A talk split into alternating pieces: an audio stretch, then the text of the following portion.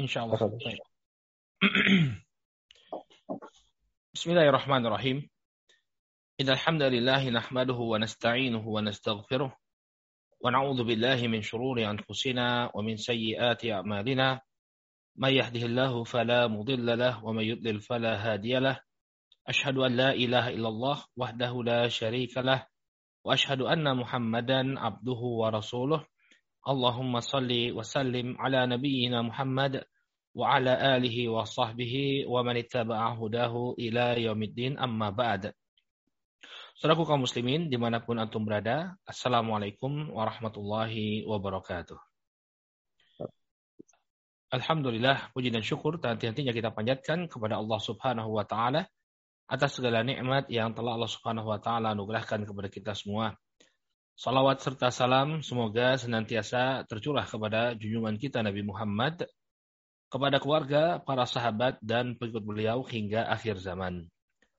Saudaraku kaum muslimin yang semoga senantiasa dirahmati oleh Allah. Insya Allah di kesempatan uh, malam hari ini waktu Indonesia atau di siang hari waktu UK, kita akan kembali melanjutkan pelajaran kita membahas sirah dari para sahabat Nabi Shallallahu Alaihi Wasallam waridwanullah alaihim ajmain. Insya Allah di malam hari ini atau di waktu saat ini kita akan bahas biografi dari sahabat yang mulia Mus'ab bin Umair radhiyallahu taala anhu. Siapa yang akan kita bahas? Mus'ab bin Umair radhiyallahu taala anhu. Mus'ab bin Umair radhiyallahu anhu ini adalah sahabat yang sangat luar biasa kisah hidupnya ya dan beliau uh, dikenal dengan jasa beliau mengislamkan penduduk kota Madinah karena beliaulah yang diutus oleh Nabi Shallallahu Alaihi Wasallam untuk berdakwah ke kota Madinah sebelum Nabi Shallallahu Alaihi Wasallam berhijrah ke sana. Maka kita akan coba untuk kupas uh, bagaimana kehidupan beliau, ya siapa beliau, bagaimana nasab beliau, apa saja jasa-jasa beliau yang telah beliau lakukan untuk Islam dan bagaimana akhir kehidupan beliau radhiyallahu anhu. Kita mulai dengan uh, pembahasan nasab beliau Para ulama menyebutkan nasab beliau, beliau adalah Mus'ab bin Umair bin Hashim bin Abdi Manaf bin Abdiddar bin Qusay bin Kilab bin Murrah Al-Qurashi Al-Abdari. Nama beliau Mus'ab bin Umair bin Hashim bin Abdi Manaf bin Abdiddar bin Qusay bin Kilab bin Murrah Al-Qurashi Al-Abdari. Ya, dari nasab beliau kita lihat ya beliau Quraisy, ya beliau adalah seorang Quraisy dan dari Bani Abdiddar. Jadi kalau Nabi SAW dikenal dengan uh, berasal dari Bani Hashim, ya maka Mus'ab bin Umair ini berasal dari Bani Abdiddar. Makanya uh, apa uh, nisbat beliau Al-Abdari. Al-Abdari nisbat kepada Bani Abdiddar. Al-Abdari. Yukna Aba Abdillah dan beliau e, berkunyah dengan nama Abu Abdillah dengan nama Abu Abdillah. Nah, e, beliau e, radhiyallahu taala anhu ya jarak usia beliau dengan Nabi Shallallahu alaihi wasallam itu belasan tahun. Jadi ketika beliau meninggal dunia, nanti kita akan bahas bagaimana beliau meninggal dunia ya beliau meninggal dunia e, di perang Uhud ya dalam usia 40-an tahun. Jadi ketika beliau meninggal di perang Uhud itu usia beliau 40 tahun. Ya, saat perang Uhud Nabi Shallallahu alaihi wasallam sendiri sudah berusia sekitar 56 tahun. Berarti belasan tahun jarak beliau dengan Rasulullah Shallallahu alaihi wasallam. Dan Mus'ab bin Umair ini termasuk orang yang pertama masuk Islam. Ya, beliau masuk Islam uh, ketika Nabi Shallallahu alaihi wasallam Eh, menjadikan rumahnya Al-Arqam bin Abil Arqam sebagai pusat dakwah. Nah di saat itulah uh, beliau uh, yakni Mus'ab bin Umair masuk Islam. Dan Mus'ab bin Umair radhiyallahu anhu dikenal uh, beliau berasal dari keluarga yang memiliki kedudukan di tengah-tengah masyarakat Quraisy. Bahkan keluarga beliau dikenal sebagai keluarga yang kaya. Ya, para ulama menyebutkan bahwa uh, Mus'ab bin Umar ini biasa hidup enak. Sampai uh, sandal beliau ya, sandal yang beliau pakai ini adalah sandal yang diimpor dari negeri Yaman. Ya. Sampai kemudian beliau masuk Islam, maka berubahlah kondisi Mus'ab bin Umar tadi. Karena dia diasingkan oleh keluarganya. karena dia diasingkan oleh keluarganya ketika dia menerima dakwah Nabi Shallallahu Alaihi Wasallam sampai kemudian uh, terjadi uh, apa kebencian yang demikian memuncak dari sang ibu akhirnya Mus'ab bin Umair dikeluarkan dari rumahnya. Dan beliau harus hidup dengan penuh keprihatinan berubah 180 derajat. Makanya ketika Nabi SAW melihat Mus'ab bin Umair ya Nabi SAW memuji keteguhan Mus'ab bin Umair. Lihatlah orang ini. Dahulu dia uh, berasal dari keluarga dia, dia dia hidup dengan begitu dengan dengan penuh kemewahan namun setelah dia masuk Islam, dia harus hidup dengan keprihatinan. Demikian kira-kira ucapan Nabi Shallallahu Alaihi Wasallam terhadap Mus'ab bin Umair radhiyallahu taala anhu. Dan kemudian eh, ketika tekanan yang diberikan oleh orang-orang Quraisy ya kepada kaum muslimin di kota Makkah ini semakin hari semakin bertambah, maka Nabi SAW memerintahkan para sahabat untuk berhijrah ke negeri Habasyah. Dan Al-Imam Al-Imam Ibnu Ishaq rahimahullah taala dalam sirahnya menyebutkan bahwa Mus'ab bin Umair ini termasuk dari para sahabat yang uh, berhijrah ke negeri Habasyah. Jadi beliau berhijrah ke negeri Habasyah sampai kemudian terjadilah uh, peristiwa ya suatu peristiwa di mana tersebar isu bahwa orang-orang Quraisy mereka telah menerima dakwah Nabi Shallallahu Alaihi Wasallam dan uh, para sahabat yang berada di negeri Habasyah mulai kembali ke kota Makkah. Namun mereka tidak mendapatkan apa yang mereka dengar. Justru uh, yang mereka dapati ya, orang Quraisy semakin memusuhi kaum muslimin ketika itu. Namun mereka sudah terlanjur tinggal uh, atau kembali ke kota Makkah dan tidaklah uh, Mus'ab bin Umair ini berhijrah melainkan saat Nabi SAW memerintahkan beliau untuk berdakwah ke kota Madinah. Maka beliau termasuk orang yang pertama kali berhijrah ke kota Madinah. Disebutkan dalam hadis yang diriwayatkan oleh Al-Imam Al-Bukhari rahimahullahu taala dari sahabat Al-Barra bin Azib radhiyallahu taala anhu, beliau mengatakan, "Awalu man qadima alaina min ashabin Nabi sallallahu alaihi wasallam Mus'ab bin Umair wa ibnu Ummi Maktum."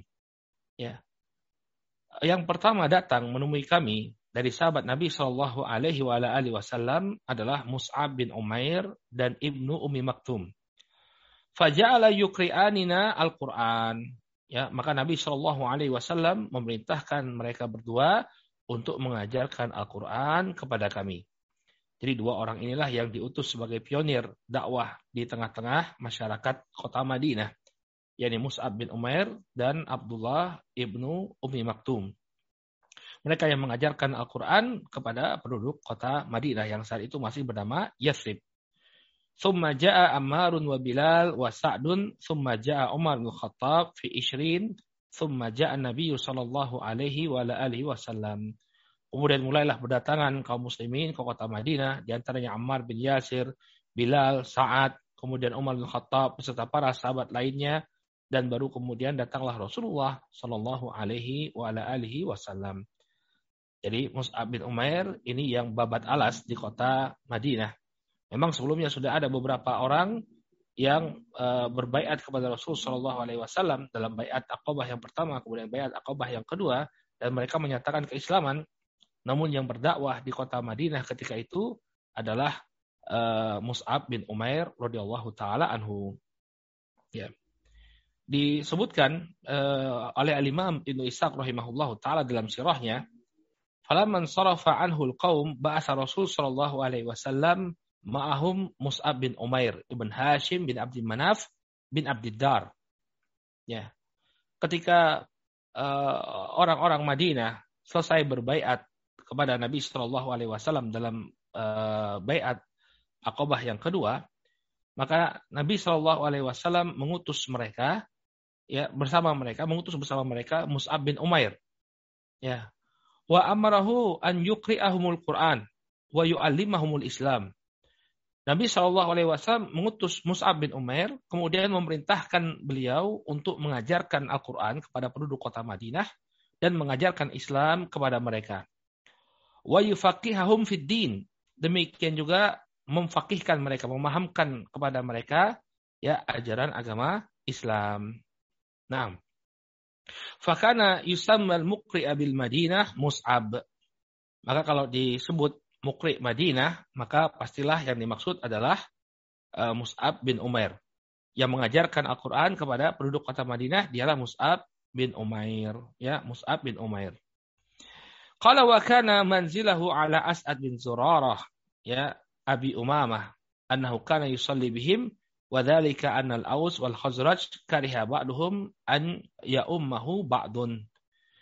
Dan dahulu dia tinggal di rumahnya As'ad bin Zurarah. Nanti kita uh, sebutkan kisahnya. Bagaimana As'ad bin Zurarah ini memfasilitasi uh, Mus'ab bin Umar untuk berdakwah bahkan kepada para petinggi kota Madinah. Maka beliau tinggal di rumahnya As'ad bin Zurarah. Dan uh, Mus'ab pun menjadi imam bagi penduduk kota Madinah. Karena ketika itu ya uh, di tengah-tengah Eh, orang-orang Ansor, ya, cikal bakal Ansor ini orang-orang Madinah, ya antara Aus dan Khazraj ini sempat terjadi permusuhan yang demikian sengit sampai terjadi peperangan di antara mereka perang Buad. Sehingga ketika itu uh, orang Aus tidak mau diimami oleh orang Khazraj dan orang Khazraj tidak mau diimami oleh orang Aus. Maka mau tidak mau uh, Mus'ab bin Umair harus berdiri di tengah-tengah mereka menjadi imam. Ya, ketika itu Nabi belum berhijrah ke kota Madinah. Tentunya uh, mereka baru saja lepas dari kesyirikan, baru saja lepas dari jahiliyah. Ya, sehingga masih ada sisa-sisa kejahilian di sana di mana seorang Aus tidak mau diimami oleh seorang Khazraj dan seorang Khazraj tidak mau diimami oleh seorang Aus. Ya datanglah Mus'ab bin Umar, beliaulah yang kemudian menjadi imam bagi kedua belah pihak. Baik. Dan kisah bagaimana uh, misi yang di uh, lakukan oleh uh, Mus'ab bin Umair ya ini disebutkan dalam uh, sebuah hadis yang cukup panjang ya sebuah kisah yang cukup panjang di dalam uh, Sirah Ibnu Ishaq ya disebutkan bagaimana uh, dakwahnya Mus'ab bin Umair ya diriwayatkan bahwa As'ad bin Zurarah kharaja bi Mus'ab bin Umair yuridu bihi dar Bani Abdi Ashhal wa dar Bani Dhafar.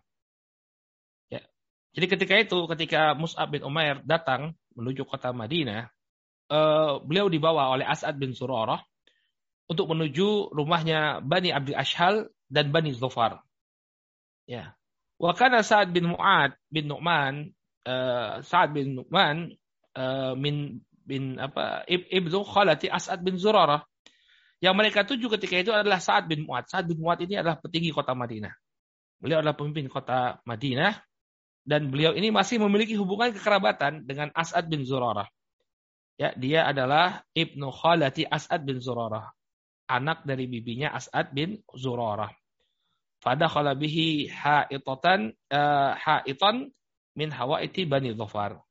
Maka kemudian uh, As'ad dan Mus'ab bin Umair pun masuk menemui uh, apa mereka di uh, perkebunan milik Bani Bani Dhafar. Dan ketika itu pemimpin uh, kota Madinah adalah Sa'ad bin Mu'ad dan juga sosok yang bernama Usaid bin Hudair. Ya, mereka uh, berdua ya mereka berdua adalah pemimpin orang-orang uh, di kota Madinah. Maka kita lihat di sini ya, uh, dakwahnya Mus'ab bin Umair ya beliau mendatangi pemimpin kota Madinah untuk berdakwah. Karena memang ketika uh, pemimpin suatu kaum itu dia sudah menerima Islam, maka orang-orang yang ada di bawahnya akan relatif lebih mudah untuk menerima dakwah. Ini juga merupakan strategi dakwah ya, saudara kaum muslimin di mana pun antum berada.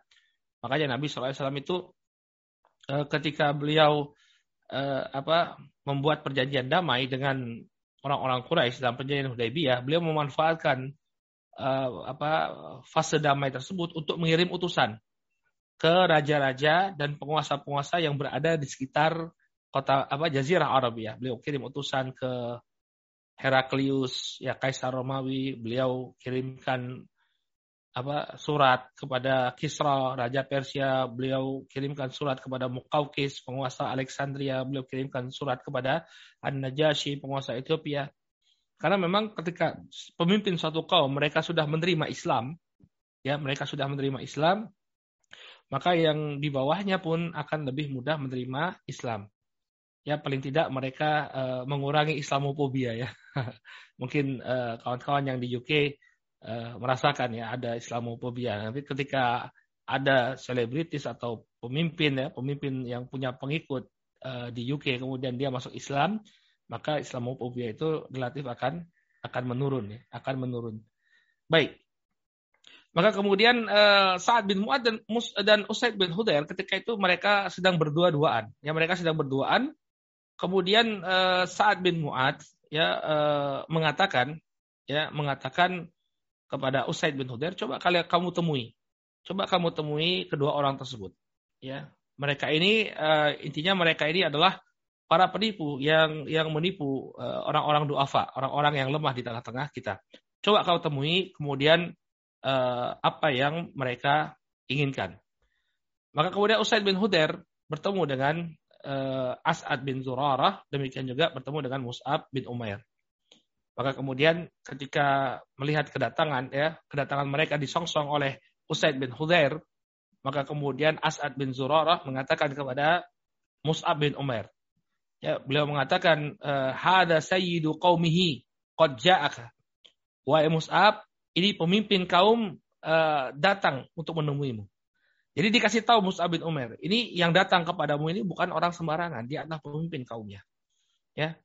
Jadi uh, apa Usaid bin Hudair ini bukan orang sembarangan wahai Mus'ab, dia adalah pemimpin kaumnya. Maka bersiap-siaplah engkau.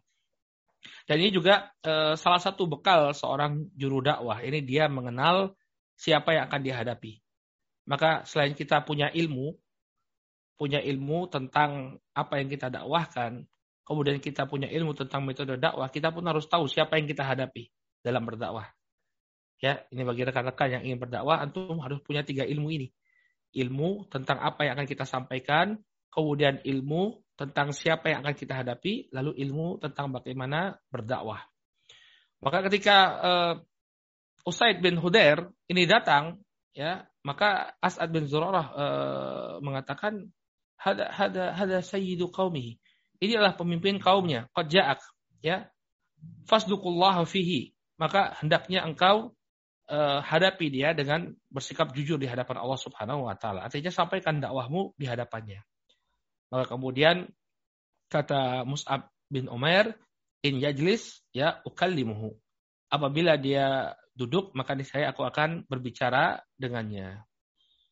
Maka dan ketika itu uh, apa As'ad bin Zurarah, uh, nah Usaid bin Hudair itu datang membawa tombak ya, datang membawa tombak.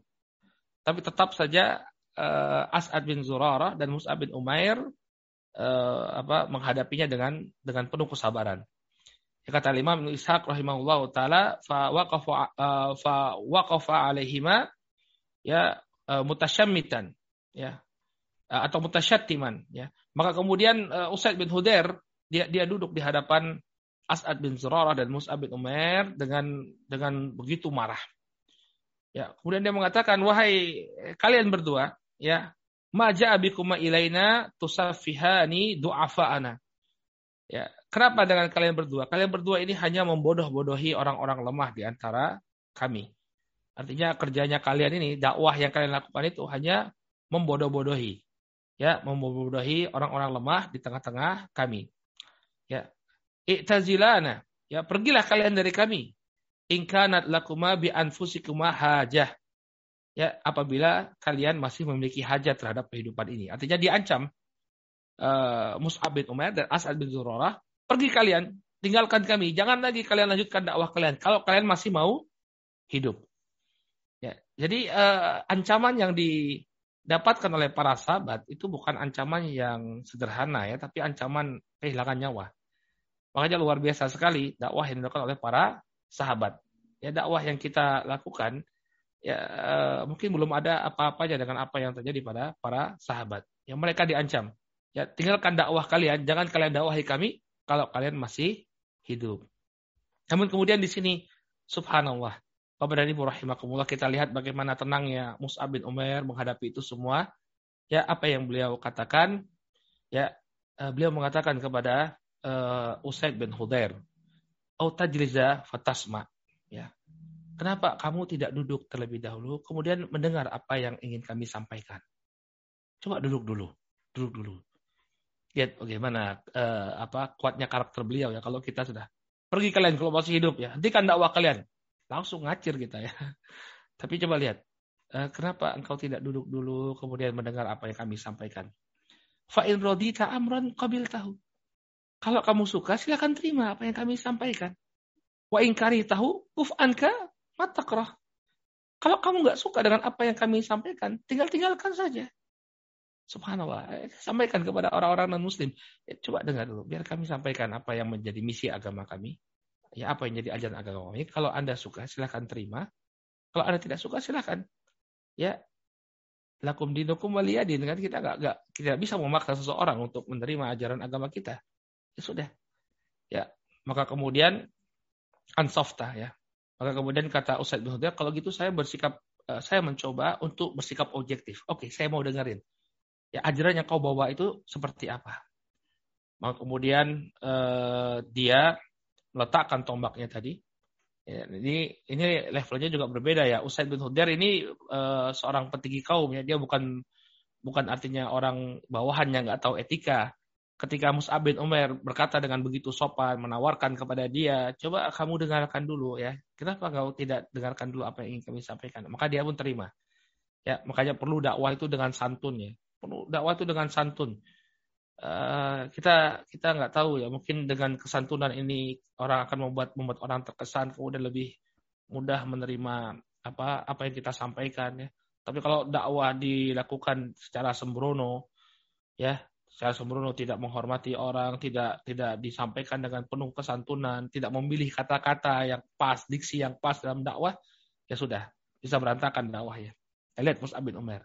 Ya, beliau sangat memilih kata-kata, kenapa engkau tidak duduk bersama kami, kau dengarkan apa yang akan kami sampaikan. Kalau kamu ridho, silakan ambil apa yang kami sampaikan.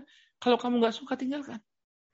Maka kemudian Ustadz bin Hudair meletakkan tombaknya, kemudian dia pun mulai mendengar apa yang disampaikan oleh Mus'ab bin Umair. Lalu Mus'ab bin Umair pun uh, menerangkan kepada beliau tentang apa itu Islam, ajaran Islam, ya yang mengajarkan untuk bertauhid kepada Allah Subhanahu wa taala, ajaran Islam yang memerintahkan kita untuk menyambung silaturahim, kebaikan-kebaikan yang ada dalam Islam dijelaskan kepada Usaid bin Hudair. Maka kemudian uh, apa kata As'ad bin Zurarah? Ya, uh, beliau mengatakan wallahi la arafna fi wajil Islam qabla an yatakallam fi isyrakihi wa tasahulihi. Ya, saat mendengar uh, penjelasan dari Musa bin Umar sebelum Usaid bin Hudair ini uh, memberikan respon terhadap dakwah yang disampaikan oleh Musa bin Umar, kata As'ad bin Zurarah, kami melihat cahaya Islam muncul di wajahnya Usaid bin Hudair keridoan dia menerima ajaran Islam itu sudah terlihat. Walaupun dia belum memberikan respon secara verbal, tapi sudah kelihatan bahwa uh, Usaid bin Hudair ini menerima apa yang disampaikan oleh Mus'ab bin Umair radhiyallahu taala anhu. Baru kemudian dia memberikan respon secara verbal. Setelah kelihatan wajahnya berubah. Ya, gimana ya orang terima menerima hidayah Allah SWT langsung berubah wajahnya dia kemudian mengatakan ya ketika itu Mus'ab bin Umar membacakan Al-Qur'an ya membacakan Al-Qur'an kepada uh, Usaid bin Hudair dia mengatakan ma'ah sana hadal kalam wa ajmalah. Alangkah indah ya alangkah baik dan indahnya ucapan yang kau sampaikan kepadaku. Ya kemudian uh, Usaid bin Hudair mengatakan kepada Mus'ab bin Umar kaifa tasnauna idza aradtum an tadkhulu fi hadzal din. Kemudian uh, Ustadz bin Hudair mengatakan apa yang yang yang harusnya kita lakukan, apa yang yang biasa kalian lakukan kalau kalian ingin masuk ke dalam agama ini. Subhanallah kita lihat bagaimana hidayah Allah Subhanahu wa taala. Uh, Usaid bin Hudair ini datang untuk mengusir Mus'ab bin Umar dan As'ad bin Zurarah yang dia pandang bikin kacau kota Madinah. Tapi begitu disampaikan dakwah oleh Musa bin Umar berubah. Dia bertanya kepada uh, Musa bin Umar, apa yang harusnya kalian lakukan? Apa yang kalian lakukan kalau kalian ingin masuk ke dalam agama ini? Maka kemudian kata Musa bin Umar, ya, taktasil fatatohar, ya, wa wa wa, wa tohir siabak. Kemudian kata uh, Musa bin Umar, mandilah terlebih dahulu, kemudian sucikan dirimu sucikan juga pakaianmu, summa tusalli, kemudian hendaknya engkau uh, engkau salat ya. kemudian uh, faqama faqtasala wa tahara thawbaihi wa tashahada syahadat al-haq thumma qama faraqa'a raqatain. Kemudian setelah itu uh, Usaid bin Hudair dia membersihkan bajunya, kemudian dia membersihkan bajunya, kemudian dia mandi, ya. Dia dia mandi, kemudian dia membersihkan bajunya, kemudian dia mengucapkan dua kalimat syahadah, ya. Kemudian dia pun uh, melaksanakan sholat dua rakaat, ya. Jadi dia diajari sholat oleh Mus'ab bin Umar, kemudian dia pun meniru apa yang uh, dilakukan oleh Mus'ab bin Umar radhiyallahu taala anhu. Nah, di sini kita melihat ya bahwa disunahkan bagi seseorang yang ingin masuk Islam, yang mengucapkan kalimat syahadat, disunahkan bagi dia untuk mensucikan dirinya terlebih dahulu, kemudian uh, dia uh, mandi terlebih dahulu. Ya, uh, yang demikian diriwayatkan dari uh, berbagai sahabat ya bagaimana mereka masuk Islam, jadi mereka mandi, Kemudian mereka mengucapkan dua kalimat syahadah. Walaupun ketika mereka mengucapkan dua kalimat syahadah tanpa didahului dengan membersihkan diri tanpa mandi terlebih dahulu itu pun sah ya. Ya, mereka uh, sudah masuk Islam. Namun disunahkan untuk membersihkan diri kemudian mengucapkan dua kalimat syahadah. Maka kemudian uh, selesai uh, kasusnya Usaid bin Hudair. Ya, Usaid bin Hudair sudah masuk Islam. Ya, tadi sudah kita sebutkan ada dua pimpinannya orang-orang kota Madinah ya, penduduk kota Madinah. Yang pertama adalah Usaid bin Hudair, kemudian yang kedua siapa? Sa'ad bin Mu'ad. Sa'ad bin Mu'ad. Maka uh, Usaid bin Hudair setelah dia masuk Islam, uh, dia mengatakan inna wara'i rajulan ya ini taba'akuma lam yatakhallaf anhu ahadun man fi qaumihi. Dia mengatakan kepada Mus'ab bin Umair dan As'ad bin Zurarah, sesungguhnya di belakangku ada sosok seorang laki-laki yang apabila dia menjadi pengikut kalian, maka tidak ada seorang pun dari pengikutnya, melainkan juga akan mengikuti dia. Tidak akan ada yang menyelisihinya. Kalau dia masuk Islam, ya wahai Mus'ab, wahai As'ad, pengikutnya semua akan masuk makut Islam. Semuanya akan masuk Islam. Ya. Maka kemudian eh, faursilhu ilaikuma al-an. Maka aku akan upayakan wahai Mus'ab, ya wahai Mus'ab, wahai As'ad, aku akan upayakan agar dia bisa bertemu dengan kalian. Maka kemudian eh, apa? Usaid bin Hudair kembali. Ya dia ambil tombaknya, dia kembali menemui Sa'ad bin Mu'ad. Ketika itu Sa'ad bin Mu'ad melihat perubahan yang terjadi pada wajah Usaid bin Hudair. Saat dia pergi dan saat dia kembali, ini jauh berbeda. Ya, Kenapa? Usaid bin Hudair sudah masuk Islam. Allah Subhanahu wa taala berikan cahaya keimanan kepada Usaid bin Hudair. Maka kemudian ketika uh, Sa'ad bin Mu'ad kembali, uh, Sa'ad bin Mu'ad melihat dia kembali, dia mengatakan ahlifu billah. Laqad ja'akum Usaid bi ghairil wajhi alladhi dhahaba bihi min indakum. Aku bersumpah demi Allah. Lihat kaum musyrikin mereka juga Eh, mengakui Allah Subhanahu wa taala sebagai Rabb mereka, hanya saja mereka melakukan kesyirikan. Maka dalam sumpah-sumpah mereka, mereka masih nyebut nama Allah. Ahlifu billah kata uh, Sa'ad bin Mu'ad. Ahlifu billah, aku bersumpah atas nama Allah Subhanahu wa taala. Laqad ja'akum Usaid bi ghairil wajhi alladhi dhahaba bihi min indikum. Sungguh uh, Usaid sudah kembali dengan wajah yang berbeda saat dia meninggalkan kalian. Artinya memang sudah sudah eh, apa sudah berubah ya. Sudah berubah. Ya. maka kemudian eh, mulailah strateginya Usaid bin Hudair ketika itu ya. Bagaimana menggiring Sa'ad bin Mu'ad agar bertemu dengan As'ad bin eh, Zurarah ya. Agar dia bertemu dengan As'ad bin Zurarah ya maka kemudian dia mengatakan ditanya uh, Usaid bin Hudair ditanya oleh Sa'ad bin Mu'ad ma fa'alt? Apa yang sudah kau lakukan? Artinya gimana ini laporan, laporan dong. Apa yang apa yang terjadi antara kalian dengan uh, Mus'ab bin Umair dan juga uh, As'ad bin Zurarah? Apa yang terjadi? Maka kemudian fa wallahi ma ra'aitu bihima ba'san wa qad nahaituhuma. Ya. Uh, kemudian uh, Usaid bin Hudair mengatakan kepada Sa'ad bin Mu'ad, "Wahai Sa'ad, ya uh, kalam turajulain. Aku sudah berdialog, ya aku sudah berdialog dengan dua orang tersebut. Fa wallahi ma ra'aitu bihi ma ba'san. Uh, uh, maka demi Allah, aku uh, melihat tidak ada satu masalah dengan mereka. Artinya mereka ini tidaklah membahayakan sama sekali wahai saat. Waqad nahaituhuma dan aku telah melarang mereka berdua. Ya. Maka kemudian eh, apa? Setelah itu ya, setelah dia melaporkan dan benar ya apa yang dia lakukan kan, eh, dia sudah berbicara dengan eh, apa? dengan Musa bin Umair dan As'ad bin Zuror, ini sudah dia sampaikan dan dia juga sudah melarang, dia sudah melarang eh, apa? Musa bin Umair dan As'ad bin Zurarah ya untuk e, berdakwah tengah-tengah masyarakat. Tapi walaupun setelah itu dia masuk Islam, tapi kan sebelumnya dia sudah melarang mereka berdua. Kemudian e, dan aku melihat tidak ada satu yang membahayakan dari mereka berdua. Ya. Memang nggak ada bahaya apa dakwah? Dakwah justru menjadikan orang lebih baik. Nah kemudian e, beliau dia pernah mendengar. Jadi Usaid bin Hudair ini pernah mendengar bahwa sekelompok orang mengancam As'ad bin Zurarah. Ya, jadi dia pernah mendengar sekelompok orang mengancam As'ad bin Zurarah. Dan As'ad bin Zurarah ini masih memiliki hubungan kekerabatan dengan Sa'ad bin Mu'ad. Ya, kita sering singgung tentang bagaimana kefanatikan bangsa Arab ketika itu terhadap uh, keluarga mereka. Jadi orang-orang Arab, ya, salah satu hikmah kenapa Nabi SAW itu diutus di tengah-tengah bangsa Arab. Mereka punya kefanatikan yang demikian kuat dalam hubungan kekeluargaan mereka.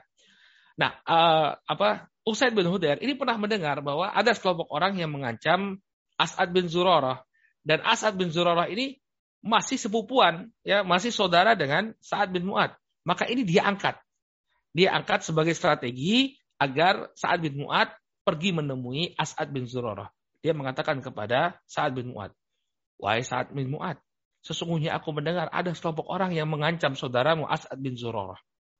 Ya, maka kemudian Sa'ad bin Mu'ad marah. Siapa mereka? Ya, maka kemudian eh, apa? Uh, Sa'ad bin Mu'ad mengambil tombak dari uh, Usaid bin Hudair, kemudian dia pun pergi menuju As'ad bin Zuror. Dia cari As'ad bin Zuror. Siapa yang berani untuk menyakiti saudaraku? Siapa yang berani mengganggu saudaraku? Ya, maka kemudian dia datang mencari As'ad bin Zuror dan ketemu. Ya, jadi siasatnya Usaid bin Hudair untuk mempertemukan Sa'ad bin Mu'ad dengan uh, Musa bin Umar serta As'ad bin Zurarah itu berhasil. Sa'ad bin Mu'ad mencari-cari As'ad bin Zurarah sampai kemudian dia bertemu dengan saudara tersebut sedang bersama Mus'ab bin Umair. Ya. Maka kemudian eh, ketika ketemu dia lihat tidak ada sesuatu apa pun yang terjadi pada As'ad bin Zurarah. Lalu dia ingat tentang apa yang terjadi sebelumnya bahwa As'ad bin Zurarah bersama Mus'ab bin Umair ya bikin kacau kota Madinah dengan melakukan dakwah. Maka dia pun melampiaskan kemarahannya kepada As'ad bin Zurarah. Dia mengatakan, Ya Aba Umamah. Ini panggilannya As'ad bin Zurarah. Ya Aba Umamah, amma wallahi, laula ma baini wa bainaka minal qarabah, ma rumta hadha minni. Wahai Abu Umamah, wahai As'ad bin Zurarah, kalau bukan karena adanya hubungan kekerabatan antara kita, pastilah tombak ini akan aku lempar kepadamu. Kenapa? Ya, atakhsyana fi daraina bima nakrah. Ya. Uh, kenapa kamu uh, membuat ya mem membawa sesuatu sesuatu yang kami benci kau bawa ke tengah-tengah kami. Kau bawa ajaran tauhid, meninggalkan berhala dan lain sebagainya. Kenapa kau bawa ini ke tengah-tengah kami? Nah, sebelumnya itu eh, sebelum uh, saat bin Muad itu datang, Ya, ketika saat bin Mu'ad datang, sebelumnya uh, siapa? As'ad bin Zurarah berbisik kepada Musa bin Umar. Qad ja'aka sayyidu hadzal qaum. Telah datang kepadamu wahai uh, Musa bin Umar uh, pemuka kaumnya, kaum ini, pemuka kaum ini. Jadi disampaikan lagi sama seperti kasusnya Usaid bin Hudair ketika Usaid bin Hudair datang, ya sama dengan Sa'ad bin Mu'ad ketika Sa'ad bin Mu'ad datang, maka uh, As'ad bin Zurarah uh, memberitahu kepada Mus'ab bin Umair Wahai Musab, ini yang datang ini adalah pemimpin kaum. Ya, maka coba kau dakwahi dia. Ya. Maka kemudian uh, kemudian dia mengatakan kepada uh, kepada Mus'ab, eh Mus'ab Mus'ab mengatakan kepada uh, siapa? Sa'ad bin Mu'ad. Ya. Beliau mengatakan hal yang sama kepada Usaid bin Hudair. Ya. Au taqud fatasma uh, bukankah lebih baik bahwa engkau duduk dan kemudian mendengar apa yang kami sampaikan? Fa in radita amran wa ragibta fihi ya qabil tahu. Kalau kalau engkau senang dengan apa yang kami sampaikan, silakan terima. Wa in karih tahu azalna anka ma takrah. Ya, kalau kalau engkau uh, tidak suka dengan apa yang kami sampaikan, tinggalkan saja. Ya, apa yang tidak kau suka, tinggalkan saja. Maka kemudian uh, Sa'ad bin Mu'ad pun bersikap objektif. Ya sudah, kalau saya diajak untuk mendengar, ya sudah saya dengarkan apa yang ingin kau sampaikan. Dia mengatakan unsoft. Ya, baik uh, unsoft jadi uh, uh, aku akan bersikap objektif aku akan dengar apa yang menjadi penjelasanmu kemudian uh, dia pun duduk dan mendengarkan apa yang disampaikan oleh Mus'ab bin Umair kemudian sampaikan disampaikan dakwah oleh Mus'ab bin Umair dibacakan ayat Al-Qur'an kepada uh, Sa'ad bin Mu'ad maka kemudian terjadi hal yang sama wajahnya Sa'ad bin Mu'ad berubah ya yang sebelumnya dia membawa kebencian yang teramat sangat kepada uh, As'ad bin Zurarah, demikian juga kepada Mus'ab bin Umair. Kemudian Allah Subhanahu wa taala berikan cahaya pada wajahnya, berubahlah wajahnya. Kemudian dia pun mengucapkan dua kalimat syahadat ya dia melakukan hal yang sama dia mandi kemudian mengucapkan dua kalimat syahadah kemudian dia melaksanakan sholat ya setelah itu dia pun mengajak eh, apa kaumnya. Dia pun mengajak Usaid bin Hudair. Usaid bin Hudair yang sebelumnya telah masuk Islam, diajak untuk uh, menghadap kepada uh, kaumnya. Ya, kepada penduduk kota Madinah. Ini kepada Banu uh, Abdi Ashal. Banu Abdi Abshal, yakni uh, sukunya Sa'ad bin Mu'ad. Kemudian ketika dia menghadap, orang-orang melihat, wah ini wajahnya Sa'ad bin Mu'ad sudah berubah ini.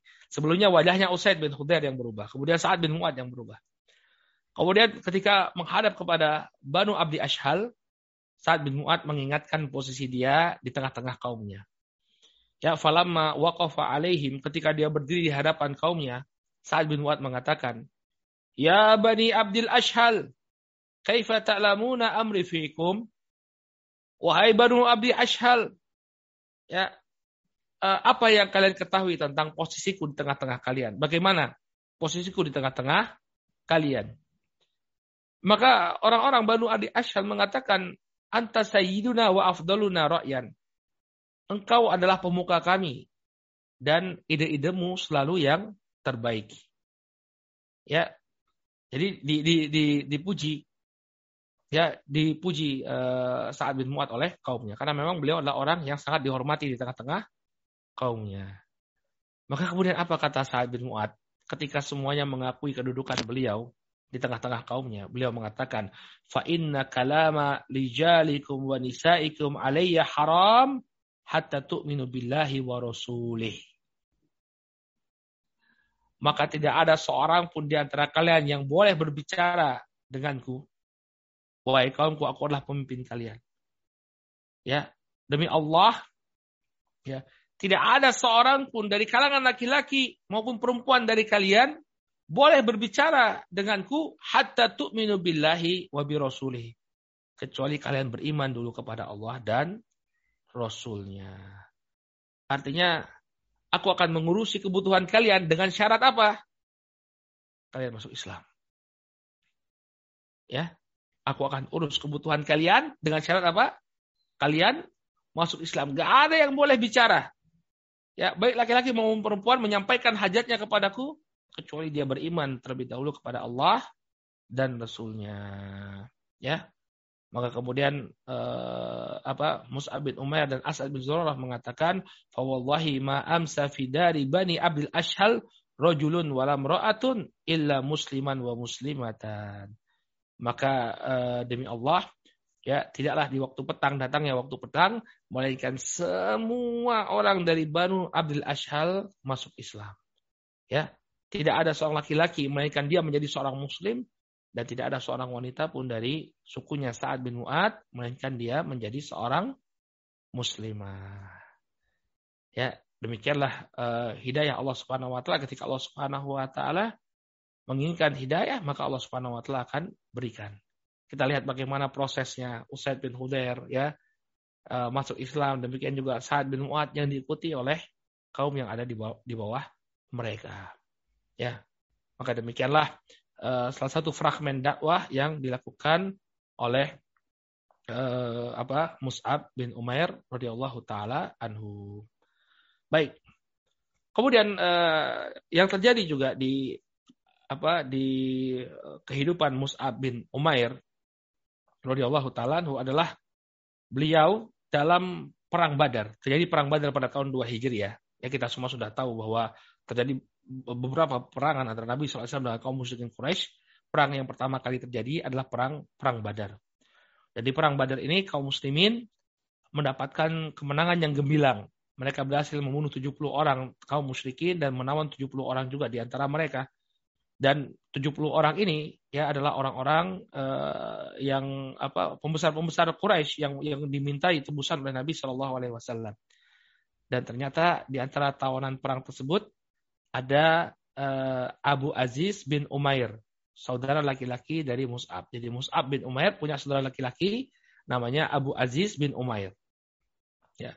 Maka kemudian uh, bagaimana sikapnya Mus'ab bin Umair ya kepada saudara laki-lakinya yang ketika itu musyrik ya maka disebutkan oleh al-Imam Ibnu Ishaq rahimahullah ya anna Rasul sallallahu alaihi wa ala alihi wasallam hina aqbala bil usara ya faraqahum baina ashabihim ya maka kemudian eh, ketika Nabi sallallahu alaihi wasallam beliau menawan orang-orang Quraisy dalam perang Badar ya beliau eh, apa uh, membagi-bagikan para tawaran ini kepada para sahabat. Artinya uh, ini adalah urusannya si fulan, ini urusannya si fulan. Karena mereka ini nanti mau diambil tebusannya. Ya, Nabi SAW mengharapkan adanya tebusan dari orang-orang Quraisy terhadap tawanan perang tersebut. Faqala istausu bil usara khairan. Maka Nabi SAW berpesan, melakukanlah tawanan-tawanan kalian dengan baik. Jadi jangan dizolimi, beri makan mereka. ya Karena mereka uh, adalah tawanan yang nantinya mau ditebus oleh keluarga mereka. Wakana Abu Aziz bin Umair bin Hashim aku Mus'ab bin Umair li abihi wa ummihi fil usarah. Dan ketika itu saudara laki-lakinya Mus'ab yang bernama Abu Aziz bin Umair ya dia berada di tengah-tengah tawanan Quraisy. Maka marrobihi ya marrobihi akhi ya ketika itu uh, apa Abu Aziz Abu Aziz nanti masuk Islam Abu Aziz mengatakan marrabi akhi Mus'ab bin Umair wa rajulun minal ansar. Ya, ya siruni. Maka ketika itu kata Abu Aziz bin Umair, saudaraku Mus'ab datang disertai dengan orang Ansor. Maka kemudian eh, dia mengatakan kepada orang Ansor tadi, ini padahal kakaknya ya, ini saudaranya ya. Ketika itu tapi saudaranya masih musyrik. Apa yang dikatakan oleh Mus'ab bin Umair kepada laki-laki Ansor tadi? Beliau mengatakan eh, syudda yadaika bihi fa inna ummahu dzatu mata'. Jaga baik-baik tawanan ini karena ibunya adalah seorang wanita yang kaya raya. Ya ibunya itu ya ibunya Mus'ab. Ya, tapi seorang wanita musyrikah. Jaga tawanan ini agar apa? Nanti dia akan bayar tebusan yang besar untuk anaknya ini.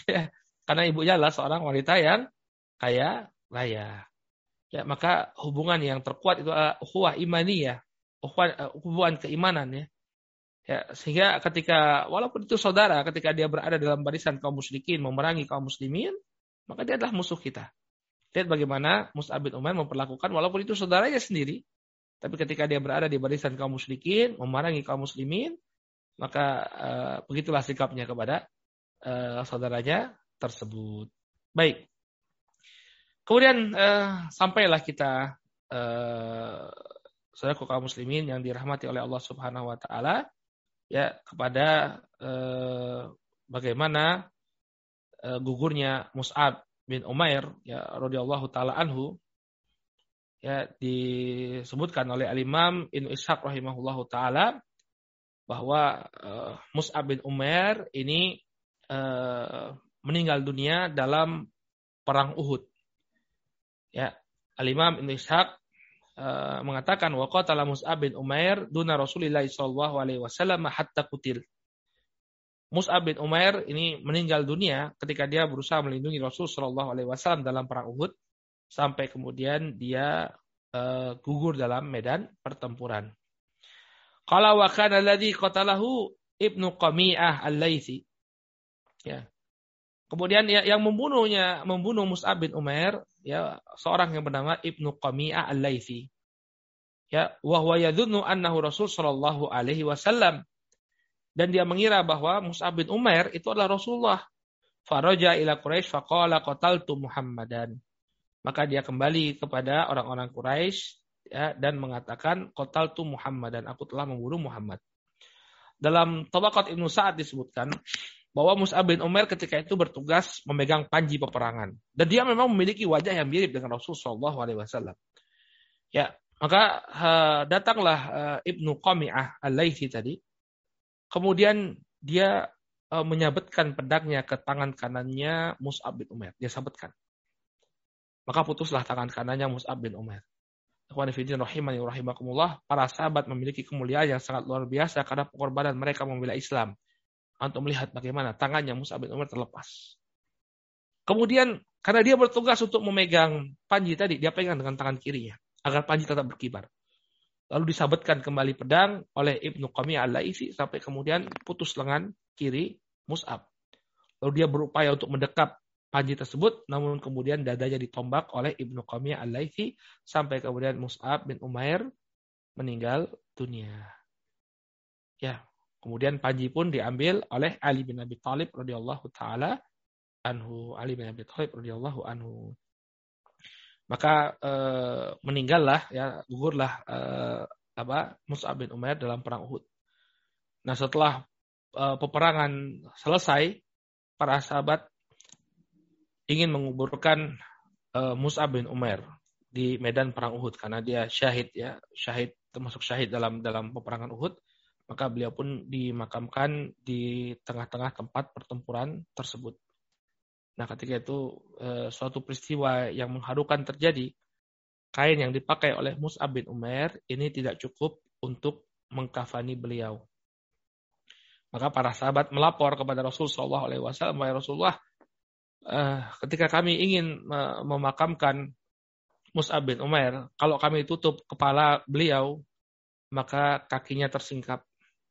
Kalau kami tutup kaki beliau, maka kepalanya tersingkap. Maka apa yang harus kami lakukan? Nabi Shallallahu Alaihi Wasallam eh, mengatakan agar kepalanya saja yang ditutup, kemudian bagian kakinya ditutupi dengan idkhir. Idkhir itu adalah uh, sejenis rumputan yang tumbuh di sana, ya, yang dipakai uh, apa untuk untuk untuk jerami ya e, seperti jerami. Maka Nabi SAW memerintahkan untuk menutup kaki beliau dengan tumbuhan idkhir kemudian beliau pun dimakamkan di medan pertempuran Uhud. Mus'ab bin Umar radhiyallahu taala anhu. Nah, kemudian e, dibawalah berita duka ini kepada istri beliau ya beliau menikah dengan Hamnah bintu Jahash. Hamnah bintu Jahash ini adalah uh, saudara perempuan dari Zainab bintu Jahash istri Rasul Shallallahu Alaihi Wasallam ya Zainab bintu Jahash maka kemudian uh, Hamnah bintu Jahash ini beliau uh, memiliki saudara Abdullah bin Jahash dan juga paman beliau dari sebelah ibu itu adalah Hamzah bin Abdul Muttalib. Jadi Hamnah bintu Jahash ini dia punya paman Hamzah dari sebelah ibunya. Kemudian dia punya saudara laki-laki Abdullah bin Jahash dan dia punya seorang suami Mus'ab bin Umair. Ketiga-tiganya gugur di waktu yang bersamaan dalam perang Uhud. Maka kemudian ketika disampaikan kepada Hamnah bin Jahash bahwa pamannya telah meninggal dunia, Hamnah uh, bisa keluar dari lisannya ucapan istirja innalillahi wa inna ilaihi rajiun. Kemudian ketika disampaikan bahwa saudara laki-lakinya Abdullah bin Jahash uh, meninggal dunia dalam perang Uhud, dia masih bisa bersabar. Mengucapkan innalillahi wa inna ilaihi rajiun. Ya, kemudian berbeda reaksi beliau ketika yang disampaikan kepada beliau adalah berita duka tentang suaminya Mus'ab bin Umair. Ya, suamimu meninggal dunia dalam perang Uhud. Maka meledak tangisan Hamnah bintu Jahash.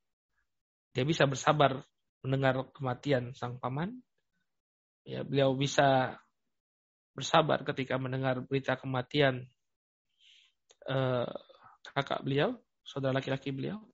Namun ketika mendengar berita kematian suami beliau, tangisnya meledak. Ya, berarti beliau adalah sosok yang sangat dicintai oleh istrinya.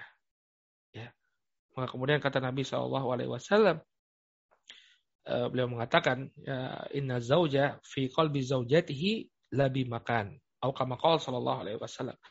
Nabi Shallallahu Alaihi Wasallam sesungguhnya suami itu memiliki tempat di hati istrinya. Tapi suami seperti apa ya? Suami seperti Mus'ab bin Umair. Ya, suami yang saleh, suami yang Masya Allah. Bagaimana ketaatan beliau kepada Allah subhanahu wa ta'ala. Ya, maka eh, menangislah Hamnah binti Jahash dengan kematian suaminya Mus'ab bin Umair radhiyallahu taala anhu. Baik, dari pernikahan beliau ya Mus'ab bin Umair dengan eh, Hamnah binti Jahash ya, beliau memiliki seorang putri ya namanya Zainab bin Mus'ab ya Zainab binti Mus'ab bin Umair uh, radhiyallahu taala anha. Baik, inilah saudaraku kaum muslimin yang dirahmati oleh Allah Subhanahu wa taala uh, kisah kehidupan dari sahabat yang mulia Mus'ab bin Umair radhiyallahu taala bagaimana beliau ya banyak sekali pelajaran yang bisa kita dapatkan ya dari kisah kehidupan beliau bahwa uh, keimanan itu akan menuntut kita untuk berkorban. Ya bagaimana Mus'ab bin Umar meninggalkan, kehidupan beliau yang uh, penuh kemewahan ya kehidupan beliau yang penuh uh, uh, apa apa penuh kenyamanan ya penuh kenyamanan beliau berubah total ketika beliau beriman kepada Allah Subhanahu wa taala dicabut semua fasilitas tadi yang sebelumnya sandal saja impor dari negeri Yaman ya sandal saja impor dari negeri Yaman tapi berubah sekali Ya, luar biasa sekali pengorbanan Mus'ab bin Umar. Kemudian kita bisa lihat bagaimana dakwah yang beliau lakukan ya. Bagaimana dakwah yang beliau lakukan, semangat beliau dalam berdakwah. Dan kita tahu bagaimana keutamaan dakwah di jalan Allah Subhanahu wa taala. Ya, dalam dalam banyak uh, dalil ya di Al-Qur'an dan Sunnah Nabi SAW disebutkan keutamaan dakwah ya bahwa dakwah ini merupakan ucapan yang terbaik. Demikian juga dakwah ini merupakan ciri bagi uh, bagi pengikut Nabi. Dalam surat Yusuf Allah Subhanahu wa taala berfirman kul hadhihi sabili adu ila Allah ala basirah. Ana wa man ittaba'ani wa subhanallah wa ma ana minal musyrikin. Kata Allah Subhanahu wa taala katakanlah hadhihi sabili ini adalah jalanku adu ila Allah ala basirah aku berdakwah mengajak manusia ke jalan Allah Subhanahu wa taala di atas ilmu ana wa aku dan orang-orang yang mengikutiku aku dan orang-orang yang mengikutiku Artinya jalannya Rasul dan orang-orang yang mengikuti Nabi SAW adalah dakwah. Ini dilakukan oleh para sahabat. Mereka ke sana kemari berdakwah, mengajak manusia ke jalan Allah Subhanahu wa taala.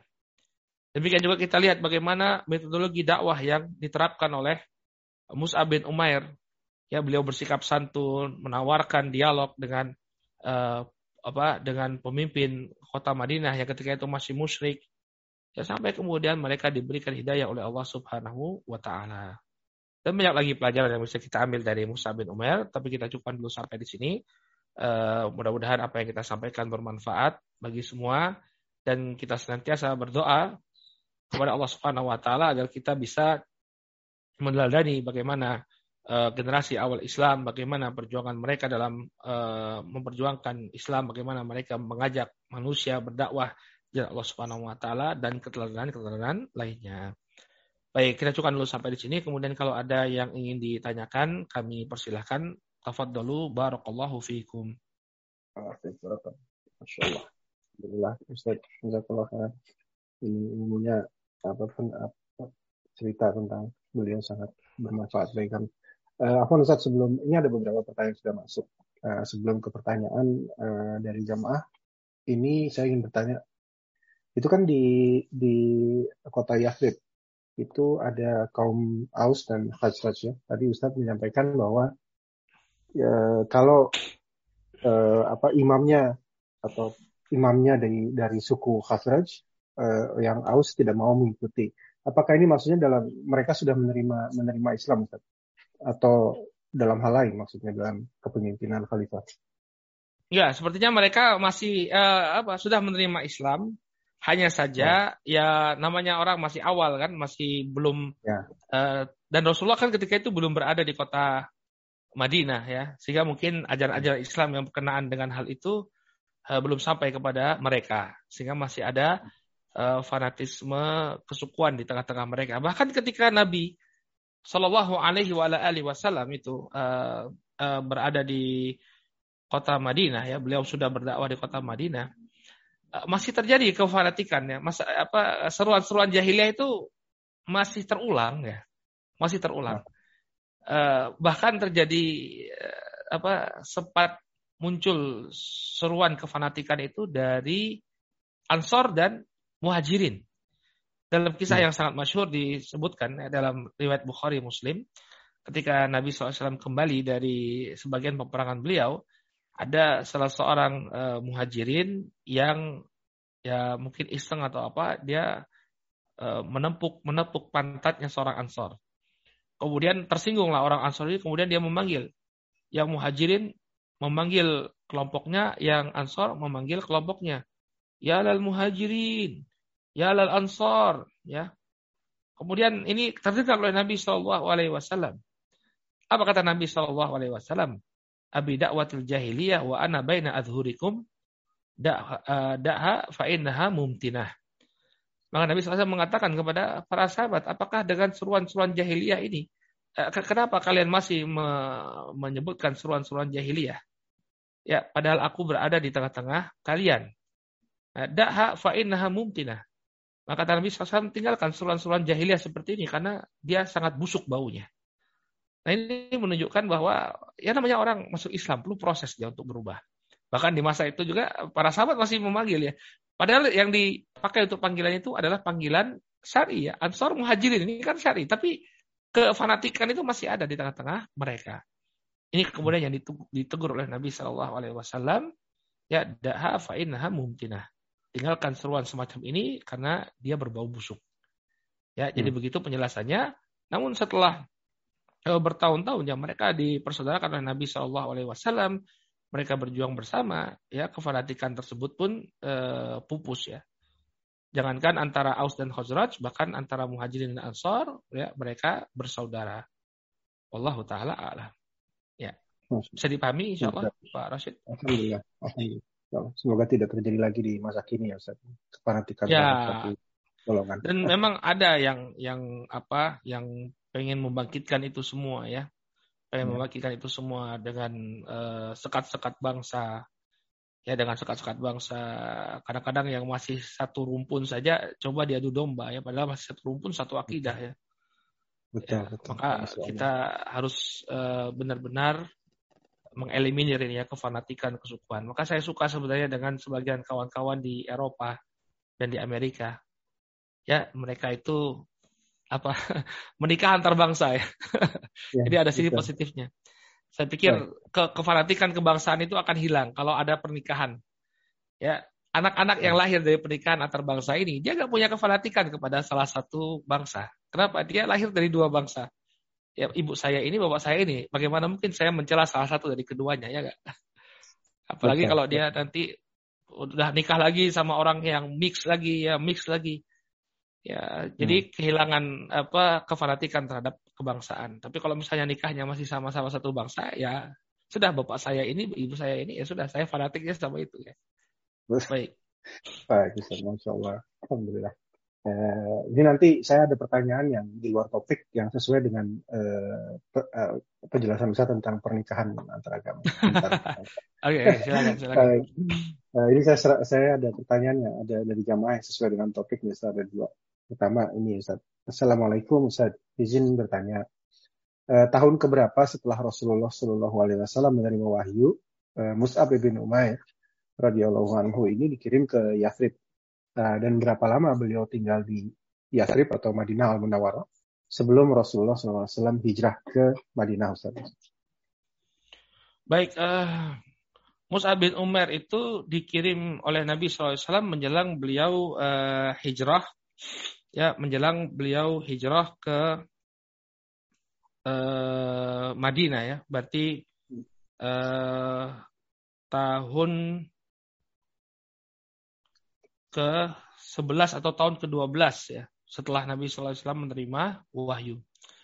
Dan hmm. uh, Mus'ab bin Umar itu uh, ini juga saya saya apa tadi mungkin saya keliru, bukan setelah bayat akobah yang kedua, tapi setelah bayat akobah yang pertama. Jadi hmm. bayat bayatnya penduduk Madinah itu dua kali.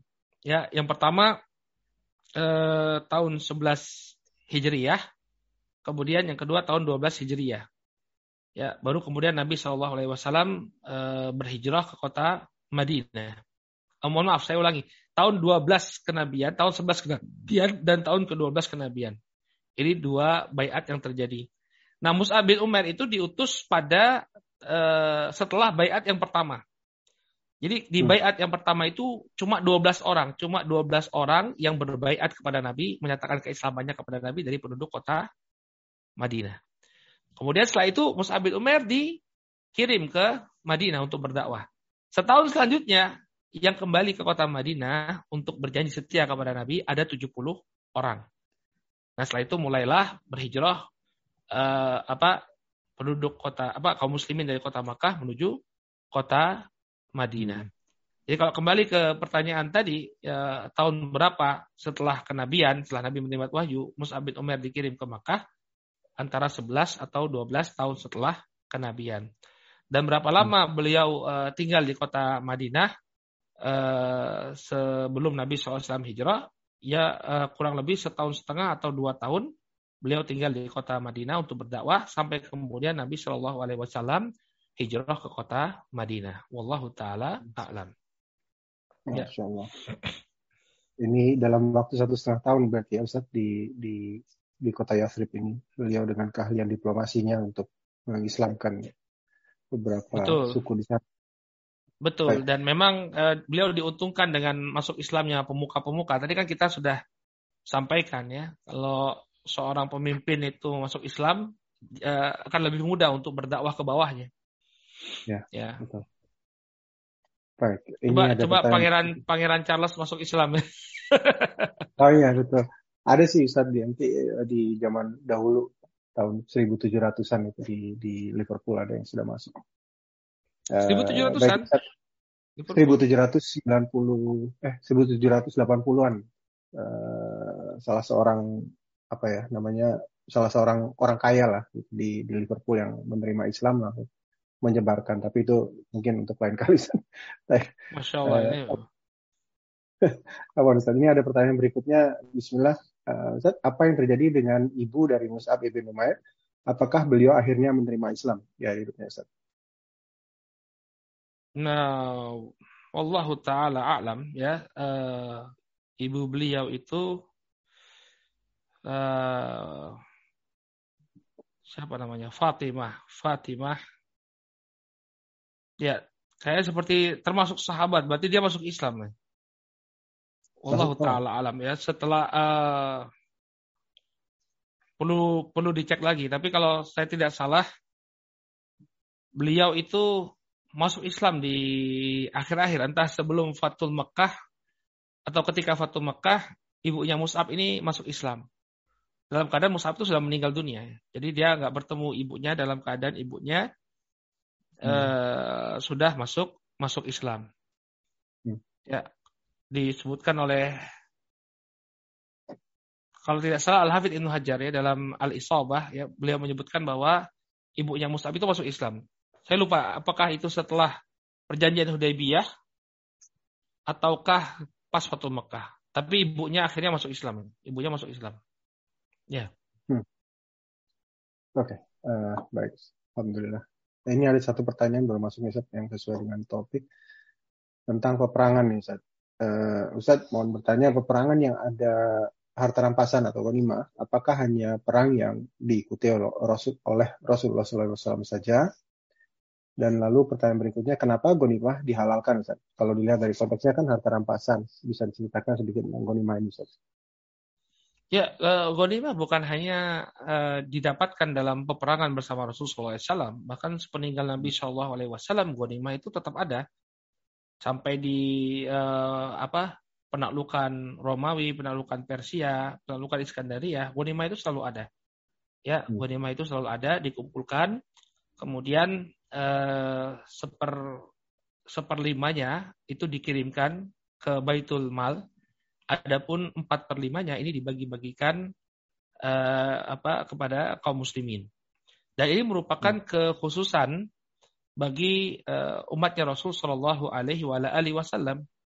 Karena sebelumnya para nabi yang berjihad di Allah Subhanahu Wa Taala, ya mereka tidak diperbolehkan untuk mengambil ghanimah, harta rampasan perang. Jadi uh, Bani Israel dahulu ketika mereka berhasil memenangi suatu pertempuran, harta-harta tersebut akan mereka kumpulkan. Kemudian akan datang petir yang menyambar ghanimah tersebut. Akan datang petir yang menyambar ghanimah tersebut. Nah, apabila tidak kunjung datang petir yang menyambar ghanimah tersebut berarti terjadi gulul. Ada orang yang menggelapkan harta ghanimah. Ya. Namun hmm. ketika di, di masa Nabi Shallallahu Alaihi Wasallam tidak lagi berlaku hal yang seperti itu. Jadi ghanimah diambil kemudian dibagi-bagikan kepada kaum muslimin ya eh, empat per lima itu diambil oleh orang yang berperang. Jadi misalnya dikumpulkan ghanimah tadi, maka komandan nanti bagi ya eh, harta tersebut menjadi lima bagian, kemudian empat per limanya dibagi-bagikan kepada orang yang berperang, kemudian hmm. satu bagian ghanimah dikirimkan kepada eh, apa baitul mal kaum muslimin. Jadi disalurkan untuk kebutuhan kaum muslimin lainnya. Jadi begitu sedikit tentang uh, ghanimah. Ya kenapa diperbolehkan di umatnya Muhammad? Ya itu spesialnya Muhammad Shallallahu Alaihi Wasallam ya. Apa yang dahulu tidak diperbolehkan diambil oleh nabi-nabi sebelum beliau, maka di tengah-tengah umat beliau itu diberikan sebagai pemuliaan kepada Rasulullah Shallallahu Alaihi Wasallam. Nah, Allah Taala alam. Baik, semoga menjawab pertanyaan. Uh, baik, ini ada pertanyaan di luar topik ini, Ustaz. Uh, Bismillah, Ustaz. Bolehkah seseorang menginfakkan dananya yang berasal dari uang haram? Misalnya dari hasil korupsi, dari kerja di bank uh, konvensional, kerja di kantor pajak, dan lain sebagainya. Infaknya untuk mendirikan masjid, musola, dan lain sebagainya. Allah taala alam dalam hadis yang diriwayatkan oleh Imam Muslim dari sahabat Abu Hurairah radhiyallahu taala anhu Nabi Shallallahu Alaihi Wasallam mengatakan, Inna Allah tayyibun la yakbalu illa tayyiban. Sesungguhnya Allah Subhanahu Wa Taala itu maha baik dan Allah tidak menerima kecuali yang baik-baik saja. Maka uh, uang yang didapatkan dari eh, sumber-sumber uh, yang diharamkan ini tidak diterima sebagai sodakoh. Tidak diterima hmm. sebagai sodakoh. Maka bagaimana uh, dia memanfaatkan uang-uang haram tersebut?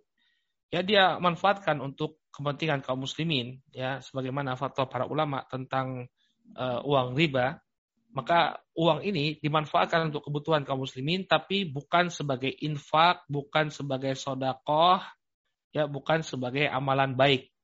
Tapi apa? Uh, demi apa? Agar uang-uang ini uh, tidak dimanfaatkan untuk yang negatif. Ya, kalau memang dia korupsi ya, maka idealnya dia kembalikan duit ke ke negara ya.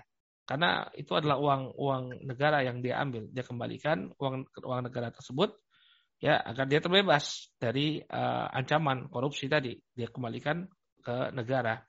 Tapi kalau misalnya penghasilan-penghasilan yang haram seperti uang riba ya atau gaji gaji dia dari uh, apa pekerjaan yang tidak halal, maka dimanfaatkan untuk kepentingan kaum muslimin ya seperti dia buat untuk uh, selokan atau fasilitas MCK tapi tidak dianggap sebagai sodako karena itu adalah uh, upaya dia untuk berlepas diri dari harta haram itu harta haram bukan harta yang pantas untuk disodakohkan maka demikian hmm. pemanfaatan uh, uang-uang yang uh, berasal dari sumber-sumber yang haram dia pergunakan untuk kepentingan kaum muslimin cuma bukan untuk konsumsi ya dia manfaatkan seperti fasilitas MCK, kemudian dia buat untuk perbaikan jalan ya atau perbaikan selokan dan yang semisalnya. Demikian pemanfaatan uang-uang yang e, berasal dari sumber yang haram. Wallahu taala a'lam. Ya. Alhamdulillah. Uh, saya bisa saya kembali lagi nih pertanyaan dari jamaah kalau misalnya ada yang ingin bertanya di luar topik silahkan raise hand nanti saya akan beri kesempatan. Uh, ini Ustaz ya, saya saya pernah bertanya langsung ke Ustadz melalui WhatsApp ya tentang uh, perubahan nama seorang istri yang menggunakan nama suami di belakangnya Ustadz menggantikan nama uh, ayah ya. Uh, oh ya. Ya, ini ini Ustaz kan Ustaz sudah menjawab, cuman ini kan ada apa namanya jamaah yang belum mendengar atau belum mendapat jawabannya. Ini sejauh mana itu diperbolehkan Ustaz? Karena karena di, di negara-negara sini kan untuk dokumen-dokumen uh, secara legal itu diperlukan ini istrinya siapa nih orang ini gitu. Biasanya dicantumkan nama suami. Walaupun tidak ada juga pernikahan yang tidak mengganti nama ya. Uh, ini sejauh hmm. mana diperbolehkannya dan bagaimana jika nanti ia meninggal Ustaz? Ini apakah disebutkan dia uh, binti ke di di, nisba, di nasab, uh, dinasabkan ke ayahnya atau ke suaminya nih Ustaz? Ini, uh, aturannya bagaimana nih paling tepatnya Ustaz? Baik, tentang uh, apa perisbatan seorang wanita kepada keluarga suaminya ya, maka hukum asalnya tidak boleh hukum asalnya yang demikian tidak diperbolehkan. Ini sudah kita jawab ya. Allah Subhanahu wa hmm. taala mengatakan eh, ud'uhum li abaihim ya huwa aqsatu indallah. Dalam Al-Qur'an surat Al-Ahzab ayat yang kelima kata Allah Subhanahu wa taala panggillah mereka sesuai dengan bapak-bapak mereka. Yang demikian ini lebih adil di sisi Allah Subhanahu wa taala. Jadi bukan anak dari keluarga suaminya, bukan, tapi dia anak dari bapaknya.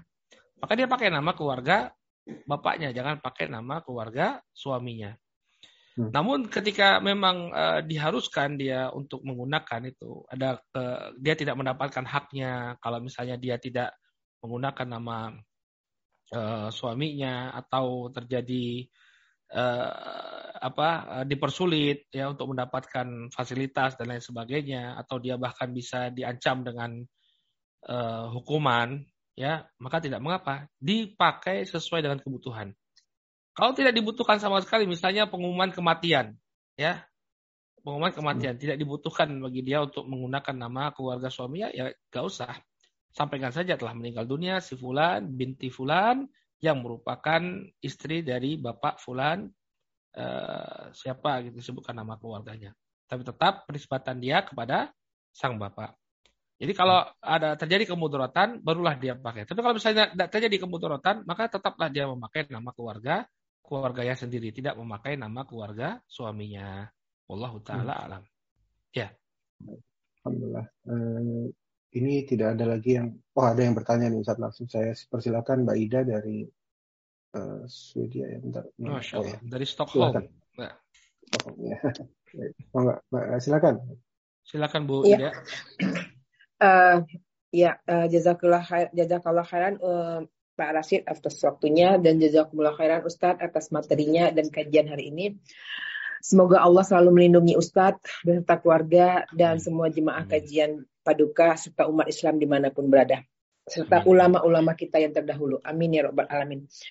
Uh, Ustadz uh, ingin menyambung sedikit tentang me, nama memakai nama keluarga ini Ustadz. Hmm. Uh, karena seperti saya sendiri sekarang uh, sudah merubah tapi tidak secara dalam uh, official ya Ustadz ya dulu kemarin waktu menikah dengan suami memakai last name-nya suami, tapi di keseharian saya semenjak belajar sudah merubah menjadi uh, memakai nama orang tua saya. Tapi di officialnya di sini karena saya kawin dengan WNA, nama saya itu masih tetap nama suami di belakangnya Ustadz. Itu bagaimana ya. uh, maksudnya hukumnya ya apa saya masih berdosakah atau bagaimana gitu. Karena um, untuk mengganti itu juga proses dan apakah memang tidak apa-apa dipakai tapi e, namanya seperti itu. Tapi saya tidak memakai lagi Ustadz. Ke mana-mana saya selalu membawa nama orang tua saya tapi hanya di kantor ataupun officialnya di sini. Iya. Ya. nggak apa-apa bu. Insya Allah bu. Kalau memang aturannya seperti itu pakai saja nama uh, apa nama suami.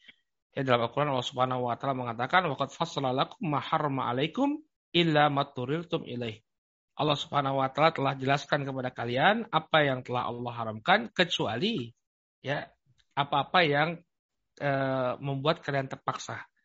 Jadi kalau misalnya aturannya di sana mau tidak mau kita setelah menikah harus pakai nama suami ya sudah pakai.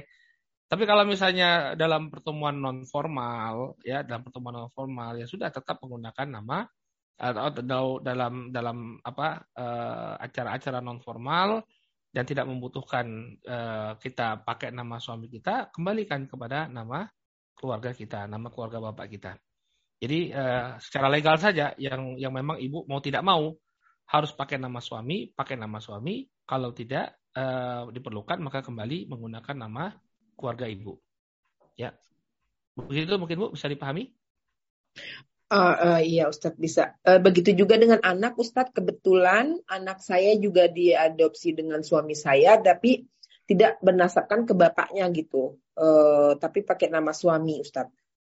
Apa, apakah legalnya memang harus seperti itu? Oh jadi adopsi, dia mengadopsi ya? Iya, di, uh, iya Ustadz. Dari maksudnya uh, adopsi adopsi bersama begitu Ustadz. Karena saya juga mengadopsi anak saya itu dari Indonesia gitu. Nah, ketika sampai di sini, jadi suami saya itu mengadopsi karena itu anak saya begitu, Ustaz. Tapi namanya diberi last name nama suami saya karena saya kan ibunya uh, ibu adopsinya di sini. Jadi pakai nama last name itu juga, Ustaz. Nah, oh, semenjak saya gitu. belajar, saya selalu kepikiran apa bagaimana uh, nanti uh, dengan yang kajian eh, dengan ini yang memakai nama tidak berdasarkan ke orang tuanya begitu, Ustaz. Jadi uh, solusinya gitu. Soalnya masih namanya masih itu, masih pakai nama suami saya. Ah, wallahu taala memang seperti itu aturannya ya. Memang dia harus pakai nama keluarga bapak adopsinya ya. Bapaknya yang udah adopsi ya. Memang seperti itu aturannya atau tidak ada kewajiban? Otomatis Ustadz karena kan waktu di ini uh, otomatis ya karena kejadian 23 tahun yang lalu Ustadz jadi agak ini jadi oh. waktu itu mungkin uh, uh, di masih di ini ya masih apa otomatis pakai begitu Ustaz. Tapi Udah anaknya paham suami. kan kalau dia kalau dia adopsi. Oh paham kemudian... paham paham. Oh. Dia paham di mana. Ya. Di mana siapa orang tua aslinya, siapa ininya dia paham oh, tidak ada yang disembunyikan dari umur 9 tahun sudah disampaikan semuanya Ustaz. Baik, jadi masalah insya Allah kalau memang uh, dari sananya. Saya kira negara barat itu bebas, ternyata aturannya ketat juga ya. Orang mau ganti nama jadi nama anjing aja boleh kan di sana ya, tapi ternyata untuk dokumentasi kayak gitu harus ini ya, uh, harus benar-benar ketat. Saya kira nggak jadi masalah ibu, ya uh, ikuti saja ketentuan legal di sana, tapi tetap dijelaskan uh, kepada anak ya uh, bahwa dia nasabnya bukan itu. Kita menggunakan ini karena ini hanya uh, memenuhi ketentuan yang ada di Swedia, ya, tapi tetap kamu nasabnya adalah bapakmu ini ini ini dan seterusnya. Insya Allah nggak jadi masalah, ya. Iya, jazakallah khairan Ustaz, barakallahu fikum. Oh, ya. Assalamualaikum warahmatullahi wabarakatuh. Waalaikumsalam warahmatullahi wabarakatuh. Waalaikumsalam. Baik Ustaz, um, kelihatannya tidak ada pertanyaan lagi. Boleh saya tambah satu aja Ustaz? Ini tadi silakan, Pak Rosid, tentang, silakan. tentang ini Ustaz, tentang infak uh, dana dari uang haram ya. Hmm. Uh, saya pernah mengikuti kajian di mana ada masjid pada saat Rasulullah SAW uh, eh, hijrah ke uh, ke Madinah itu ada ada orang Yahudi yang mendirikan masjid ya Ustaz ya dan kaum munafikan kalau nggak salah kaum munafikin yang uh, mendirikan masjid lalu dilarang sholat atau beribadah di masjid itu ya kalau nggak salah. Iya. Yeah. Jadi ada nah Eh, bagaimana kita ini kan sulit sekarang nih ya di sekarang apalagi di dengan di Indonesia ini banyak sekali uh, apa ya banyak sekali jenis lah uh, pendapat-pendapat ini golongan-golongan ini. Bagaimana kita tahunya nih Ustaz, uh, masjid itu didirikan oleh kelompok yang sebetulnya uh, kurang baik lah gitu menurut menurut Islam gitu. Jadi atau ada ada unsur politiknya atau unsur negatifnya di sana. Kita kan nggak tahu nih Ustaz. Itu gimana nih Ustaz? Kita kalau apalagi kalau kita sedang berjalan perjalanan nih saya dari sini dari Jakarta ke Jogja. Dan kita saya nggak tahu di Jogja nih masjid ini masjid didirikan oleh siapa dengan maksud apa kita kan nggak tahu nih Ustaz. Gimana nih Ya hukum asalnya masjid itu dibangun karena Allah. Maka sholat aja tanpa harus kita memikirkan ini masjid diror atau enggak gitu ya. Sholat aja. Hmm. Jadi nggak perlu uh, mikir ke mana-mana ya. Jadi hukum asalnya masjid yang didirikan agar kaum muslimin bisa beribadah kepada Allah Subhanahu wa taala di dalamnya. Hmm. Mau itu dibangun oleh ormas A, ormas B atau dibangun secara personal nggak jadi masalah. Ya, karena okay. uh, eh, namanya masjid dibangun uh, untuk beribadah. Maka silakan. Ya kecuali memang kalau di dalam masjid tersebut ya kita temukan hal-hal yang aneh-aneh misalnya Misalnya aja misalnya di masjid nih, tapi di arah kiblatnya ada foto imamnya misalnya. Ya, ada nah. foto ulamanya ditaruh di bagian uh, kiblat di tempat pengimaman ya jangan nggak usah sholat atau di tengah di depan uh, so, depan orang-orang sholat ini ada kuburan Ya, ada kuburan, kuburan yang uh, kuburan keramat, kuburan yang diambil barokah. Ya jangan hmm. cari masjid yang lain. Tapi kalau dia hmm. masjidnya sesuai dengan syari, ya sudah sholat saja tanpa kita harus uh, mengorek-ngorek siapa yang bangun masjidnya. Hmm. Kemudian sampai di audit uh, uang yang masuk untuk membangun masjidnya ini uang halal apa enggak? Enggak perlu, enggak perlu. Ya, ah, kita kembali ke hukum asal. Ya udah masjid itu adalah masjid kaum muslimin. Silakan Anda ya. untuk melakukan sholat di sana. Ya. Dan dan itu itu keutamanya kaum muslimin, ya keutamanya Islam. Kita itu bisa sholat di masjid mana pun. Subhanallah Betul. ya. Kalau kita lihat ya Anda misalnya ormas Anda A sholat di masjid ormas B gak jadi masalah gitu ya. Tapi kalau kita lihat di umat yang lain, mau nggak mau mereka itu harus di tempat ibadahnya mereka itu. Saya pernah tanya uh, ke Fulan, ini sama-sama sama-sama agamanya ya. Uh, agama Nasrani itu kan ada yang Protestan, ada yang Katolik. Kemudian ada Betul. yang Katolik, ya, ada yang Katolik. Saya tanya, ini sama-sama, Mas boleh nggak dengan uh, ibadah misalnya di gereja ini? Uh, nggak boleh Pak, itu soalnya bukan Katolik tapi Protestan. Oke, jenengan Katolik, boleh nggak ibadahnya di nggak di gereja ya jenengan ibadahnya di gereja? Nggak boleh Pak, romonya saya tuh di sini soalnya. Susah sekali kan? Kalau kita, masya Allah, ya, ke mana aja boleh kita sholat subuh mau sholat subuh di sini, sholat subuh di sana bebas. Maka dari kafatullah yutihi mayasya. Ini keutamaan yang Allah berikan kepada kita. Ya perlu kita syukuri tanpa harus mengorek-ngorek uh, background dari masjid tersebut. Ya. Baik.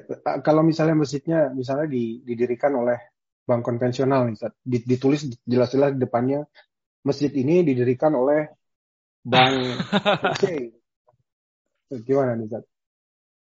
jelas-jelas dari bank konvensional yang membangun ini dan pertanyaan berikutnya apakah yang mendirikan masjid itu misalnya manajernya atau direkturnya mendapatkan pahala jariah nih Wallahu taala alam ini perlu ditanyakan ini uh, perlu ditanyakan ke yang lebih paham ini.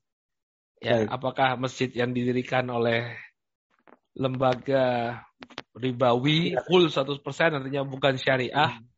Uh, saya, saya pernah dengar ada beberapa ustadz yang yang uh, tidak berkenan untuk mengikuti kajian di sana nih Ustaz, di masjid-masjid yang demikian nih Ustaz. saya juga pengen tahu Jadi, nih Ustaz. di, boleh di dekat rumah saya itu ada stadion, stadion besar. Masjidnya yang mendirikan uh, Bank Pembangunan Daerah itu murni itu. Jadi bank konvensional. Nah. Iya, ini perlu ditanyakan kepada yang lebih berilmu. Wallahu taala alam. Uh, kalau ya. bisa kita tanyakan ke para ulama, insya Allah Uh, nanti kita share jawabannya ya. Jadi pertanyaan Baik. penting, uh, apa hukumnya sholat di masjid yang dibangun oleh bank konvensional ya? Tapi sebenarnya mau dibangun oleh bahkan oleh orang kafir pun misalnya kita sholat di prayer room ya. Prayer room kita tahu ya prayer room misalnya di airport airport internasional yang di negara kafir kan ada prayer room. Ya, ya nggak? Prayer room itu hmm. umum ya Anda bisa uh, apa doa doanya Islam apa doanya Buddha pokoknya prayer room. Uh, kita boleh nggak sholat di situ ya? Boleh boleh aja kan sholat setiap uh, apa setiapnya bumi Allah ini boleh kita pakai untuk untuk sholat ya kecuali yang dilarang ya, maka hukum masjid yang dibangun di oleh lembaga bank ini ya intinya saya nggak belum berani jawab coba nanti tanyakan ya. kepada yang lebih paham insya Allah ya. Baik, karena ini juga kan nggak bukan hanya bank ya, tapi juga ada bukan hanya ormas Islam, tapi ada partai politik dan segala macam yang mencanangkan ini masjid ini dibangun oleh uh, inilah gitu. Jadi uh, ini juga pertanyaan banyak yang bertanya nih, Baik, mungkin mungkin ini PR buat buat kita juga. Masya Allah. Eh, kalau tadi yang dari ini Ustaz, dari pendapatan, jadi bunga bank nih, saya misalnya dapat bunga bank katakanlah 10 rupiah nih atau 10 ribu, terus saya eh, infakkan atau saya berikan kepada bukan bukan sedekah, saya berikan kepada masjid. Apakah saya dapat dapat ini Ustaz, dapat pahala atau tidak? Atau, atau itu hanya membuang kotoran aja Ustaz? Enggak, enggak dapat pahala. Yang yang dapat itu disebutkan oleh Syekh Muhammad bin Shalih dalam Syarul Mumti ya enggak dapat pahala karena itu cuma uh, apa istilahnya antum berlepas diri saja. Berlepas ya. diri dari harta-harta yang kotor. Jadi beliau itu mengatakan bahwa uang-uang yang haram ini ini kayak kotoran. Ya. Kayak kotoran, kotoran manusia lah. Jadi hmm. kita itu e, bersihkan kotoran tersebut dari tangan kita. Jadi orang yang membersihkan kotoran di tangan dia, dia tidak bersodakoh gitu ya. Dia cuma membersihkan ya. saja. Ya. Allah Ta'ala alam. Alhamdulillah Ustaz. Uh, saya kira sudah habis, nggak ada pertanyaan lagi. Uh, mungkin bisa untuk uh, intisari dan untuk kajian berikutnya nih kita mau bahas uh, siapa nih Ustaz? Baik, uh, uh, wallahu taala apa ya selanjutnya setelah Mus'ab bin Umair ini uh, siapa saya lihat dulu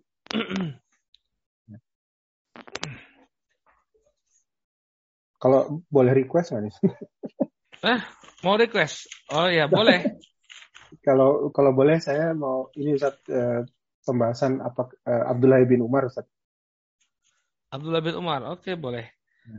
Zaid bin Thabit sih sebenarnya Zaid ibn oh, Thabit oh, yang boleh. mencatat wajah yang mencatat wahyu. Oh iya, oh iya betul. Ya, setelah Mus'ab bin Umar, uh, Zaid ibn Thabit. Ya gimana? Boleh. Mau request Abdullah bin Umar? Kenapa ini? Karena saya sebetulnya suka sekali dengan cerita beliau. Tapi nggak apa-apa nih saat ini pribadi sih. Kita ikut aja ini saat ya, Zaid ibn okay. Thabit. Nanti akan ada akan tiba saatnya Abdullah bin Umar. Insya Allah. Ah. Kalau kita konsisten nanti uh, nama-nama besar para sahabat itu akan kita kita bahas semua. Baik, uh, kita cukupkan sampai di sini kajian kita, saudara kaum muslimin di mana pun antum berada. Alhamdulillah kita telah bahas uh, bagaimana kehidupan Mus'ab bin Umar radhiyallahu taala Uh, inti dari apa yang kita sampaikan di sini bahwa kadang keimanan kita uh, menuntut kita untuk berkorban ya, meninggalkan apa-apa yang kita cintai, meninggalkan apa-apa yang selama ini uh, keenakan yang sudah kita dapatkan, kita perlu tinggalkan maka tinggalkanlah. Insya Allah Allah Subhanahu Wa Taala akan ganti itu semua dengan sesuatu yang lebih baik dan berupayalah untuk menjadi juru dakwah, menyampaikan kebenaran di tengah-tengah manusia. Karena keutamaannya sangat luar biasa, kita nggak tahu ya uh, orang dapat hidayah ya lewat kita, maka ini tentu merupakan uh, sumber bagi kita untuk mendapatkan transferan pahala selama dia berada dalam kebaikan yang kita sampaikan ya maka berupayalah untuk berdakwah dengan penuh kesabaran ya mudah-mudahan ini menjadi tabungan untuk amalan kita setelah kita meninggal dunia nanti. Wallahu taala alam bisawab. Kita cukupkan dulu sampai di sini. Kami kembalikan kepada Pak Roshid. Ya. Baik, alhamdulillah, alhamdulillahirabbil alamin. Uh, terima kasih Ustaz atas waktu dan ilmunya. Insya Allah kita akan bertemu kembali di bulan depan. Dari kami dari Rumah Dakwah, insya Allah kita ada kajian lagi besok uh, di Ahad dan kami mohon maaf jika ada kesalahan baik dalam sikap maupun perkataan. Mohon maaf dan kita tutup dengan kifaratul majlis subhanakallahumma wa bihamdika Barakallahu fikum. Assalamualaikum warahmatullahi wabarakatuh.